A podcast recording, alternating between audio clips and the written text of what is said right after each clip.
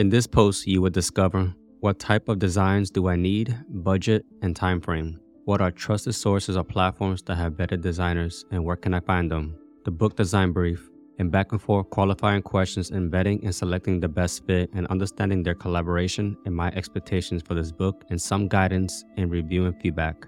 Since childhood, I have a knack for visual art with sketches and superheroes and video game characters. Still, when I dabbled in web design and tried my hand at graphic design, my hubris quickly caught on to me. Not so much about not having the capacity to do it, more so the time to develop sufficient skill with deliberate practice to create a high quality visual design people will respect. With that said, I was strapped for time and needed more time to produce a striking book cover as I was months away from the release date. I still had to draft up a publishing and marketing strategy. For instance, which publishing platform to launch my book and whether I go exclusive on Amazon for ebook or go wide, while handling business tasks like filling out tax information, copyright, LCCN, and ISBN, plus which social media channels to focus on and specific type of content to publish that's not salesy in my previous topic about the edit collaboration, where I chose the Reedsy platform to find and collaborated with an editor, I returned to the Reedsy marketplace to find and collaborate with a book designer. I thought I was prepared for the book design brief by referencing my book edit brief. Well, I was wrong, as the designer's responses pointed out some details I did not consider, such as advertising material. So keep listening to learn more about the experience. While already familiar with the Reedsy marketplace, I went straight for the book cover design service, although there were a few other options that piqued my interest, which I'll cover soon. In the selection boxes, I specified poetry as the genre. I sift through all the designers' portfolios for a Gothic Victorian book cover design. After the exhaustive narrowing down of the five freelancers I selected, I was ready for the next step the book design brief. Before I go into that topic, the other services included are book interior design, illustration, production management, and typography. I was sure about the book cover. I could handle the book interior design with Vellum or Atticus. I was wrong again after experimenting with the Atticus app. It's not yet capable of customizing margins that's often found in poetry formatting. Therefore, I still need help manipulating margins for a poetry book. As for illustration, I envision each sub-theme section with pining and heartbreak. For example, to have a beautiful sketch that encapsulates what those words visually symbolize. There was no need for production management. I prefer to manage the whole project myself and enjoy every bit of it. As for typography, I read that it's mainly custom font designs like decorated drop caps. After some contemplation, I passed over this option as well. So that covers what services are available for design now. We can finally move on to the book design brief. After the experience I had in the book edit brief, I was more comfortable filling out the design brief until I found out I wasn't. First, I specified the format I wanted, EPUB and print ready PDF. Then moved on to the questionnaire, which has similar questions to introduce yourself and the book and provide details about the book. I gave the same introduction about myself and the date of publication for the book with similar questions to the editor's brief with the following. Set a deadline. When would you like the professionals to return with quotes? When would you like the project completed by? Services required, such as book interior and cover design. Which formats do you need? EPUB formats, print ready PDF, trim size, 6x9, genre, poetry. Introduce yourself in your book, book details, describe what your book is all about, target market, book cover elements, title, author's name, subtitle, tagline, review, and share some book design inspirations. In my introduction, I wrote, the book trim size is a 6x9 for paperback and hardcover. Also, I need an ebook and audiobook, black text on cream paper, Amazon KDP for the ebook, paperback, audiobook, and hardcover on Amazon. Ingram Spark for print on all else. I will use Draft to Digital for Apple Books, Google Play Store, Barnes & Noble, and all else. I need seven non-color illustrations for section themes. I will need graphics from my website, Instagram posts, LinkedIn banner, email promotion, and Goodreads. I will leverage Amazon, BookBub, Goodreads, and list services such as Free Booksy, Bargain Booksy, and BookBub for paid ads. I would like to learn more about your rate, such as book cover design, per illustrations, formatting, collaboration process, number of concepts, and revision. In the book details section, I wrote this collection has 64 poems with varied forms and style and language more akin to classical poetry of the 1600s in their sparse uses of Old English words and romanticized sentiment found in the 1800s. Past poets William Shakespeare, Lord Byron, William Wordsworth, and Andrew Marvell inspired this collection. The sub themes include pining, being in love, love of life, power of love, and heartbreak. Book covers I'm drawn towards are the ornamentals, cloth bound like designs that best represent classical bodies of work, and it fits the language of my poetry collection as well. I provided nine links to the book cover designs I like the most. I envision my book cover with repeated hearts or rose patterns, primarily red with a couple of black ones to represent the pain of love, such as sorrow, heartbreak. The title of my collection is called The Warmth and Cool of Hearts, where the warmth represents the positive attributes such as stars, sun, light, heat, life, joy, and cool, the negative, cold space, void, night, death, pain. After that, I would submit up to 10 book cover design inspirations. This part is where I nerd out a bit. Given my love for vintage hardbound covers, mainly from classical literature, here are some examples I included in the brief. Pocket Book of Romantic Poetry by Barnes & Noble, Love Poems by Barnes & Noble, The Sonnets and a Lover's Complaint by William Shakespeare, The Raven and Other Poems by Edgar Allan Poe. And that's it, I submitted a book design brief and what awaited me next. In a similar situation I had with the interviewing process with editors, I faced an eerily identical interaction with designers. Some went straight with an offer letter with their rates. At the same time, a couple of them were curious enough to learn more about the project. These two provided their own questions to better facilitate the scope and need. In the end, what ultimately won me over was the same experience as before.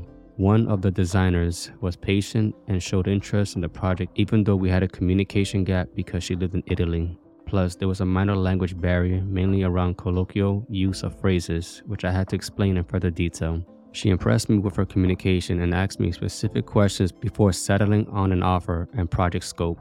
Once approved, we moved on to the collaboration process. What definitely helped kickstart the project was filling out her questionnaires as followed.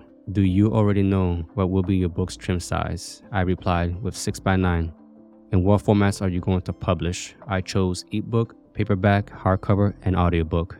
What type of paper? I chose cream. Which publishing platform are you using? I chose Amazon KDP for the ebook, paperback, audiobook, and hardcover on Amazon, and Ingram Spark for print on all else. After I go through the 90 day Amazon KDP Select, I will use Draft to Digital for Apple Books, Google Play Store, Barnes & Noble, and all else. Is your manuscript already edited? I ask as the final page number affects the cover spine width. My response, the manuscript is currently being proofread and will be completed by 1120. I don't expect significant changes as most of it was done during the developmental copy edit phase. 107 pages on a 6x9 template, but with consideration of illustration as a one or two page image spread with headings, prologue, pining, in love, heartbreak, love of life, power love, and epilogue would result in 114 pages or 121 pages in a two page image spread. As for illustration, do you have an estimate of how many poems you like to illustrate? You mentioned you have 64, correct? The usual ratio of illustrated poems is 1 for every 4 to 6, depending on their length. So a good number would be between 10 and 15 illustrations. What do you think? My response I like the idea of illustrations, which I consider in the past where each section heading theme opens in a one or two page image spread. How much would it cost for seven illustrations? For the illustration style, do you have a specific approach in mind? Poetry books commonly use minimal illustrations, only with the line work and a hint of color in grayscale. I'm attaching some examples from previous works. Let me know if they are similar to what you had in mind.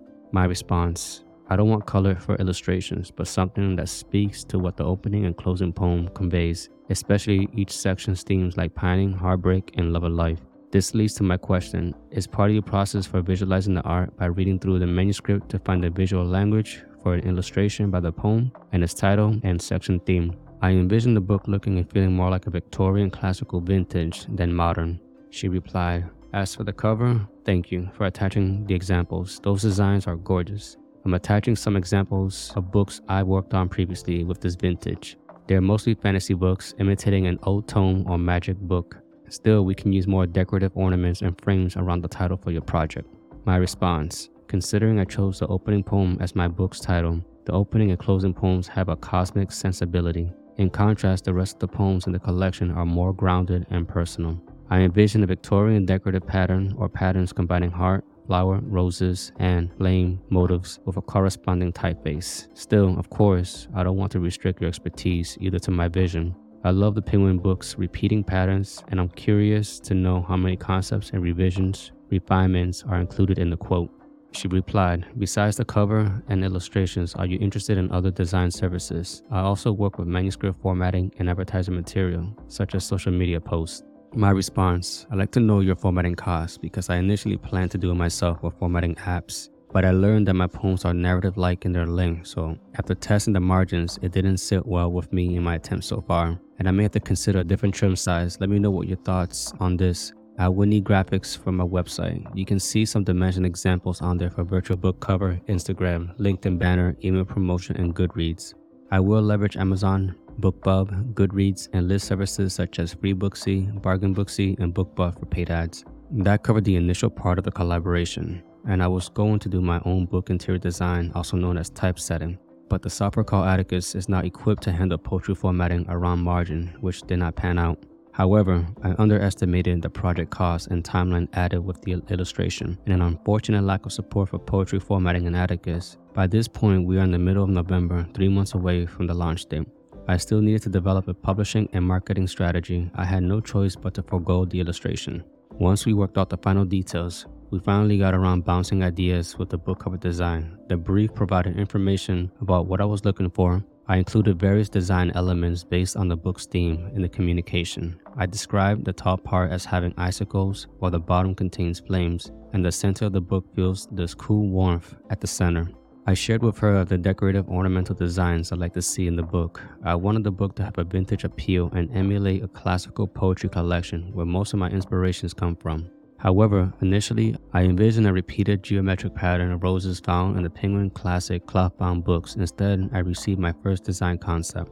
I was thinking of a slight variation, yet I liked where this was going.